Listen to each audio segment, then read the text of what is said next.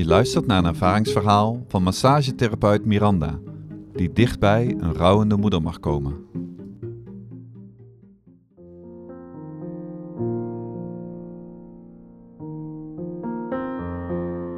Drie keer in de week ga ik bij mijn vrouw op bezoek. Ik mag dan haar voeten masseren. Dat geeft haar een gevoel van weldaad. En haar pijnervaring gaat dan even naar de achtergrond. Ik stap haar slaapkamer binnen. Ze ligt op bed. Terwijl ik binnenstap, begint ze met huilen.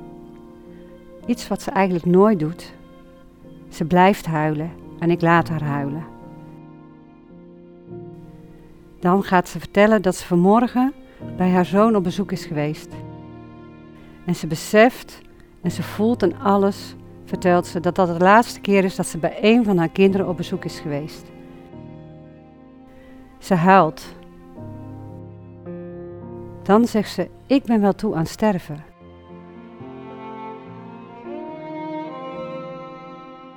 Het is zo pijnlijk om mijn kinderen te moeten loslaten. We zijn stil. Ik heb geen woorden voor haar. Dan zegt ze na een poosje: Ja, je mag mijn voeten weer masseren. Het raakt me dat ik haar weer mag aanraken. Zo dicht bij haar mag zijn.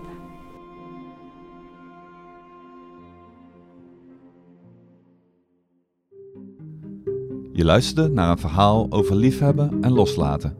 De stichting Hospice Altena, Meizo en Thebe zijn de verteller dankbaar voor het delen van deze ervaring.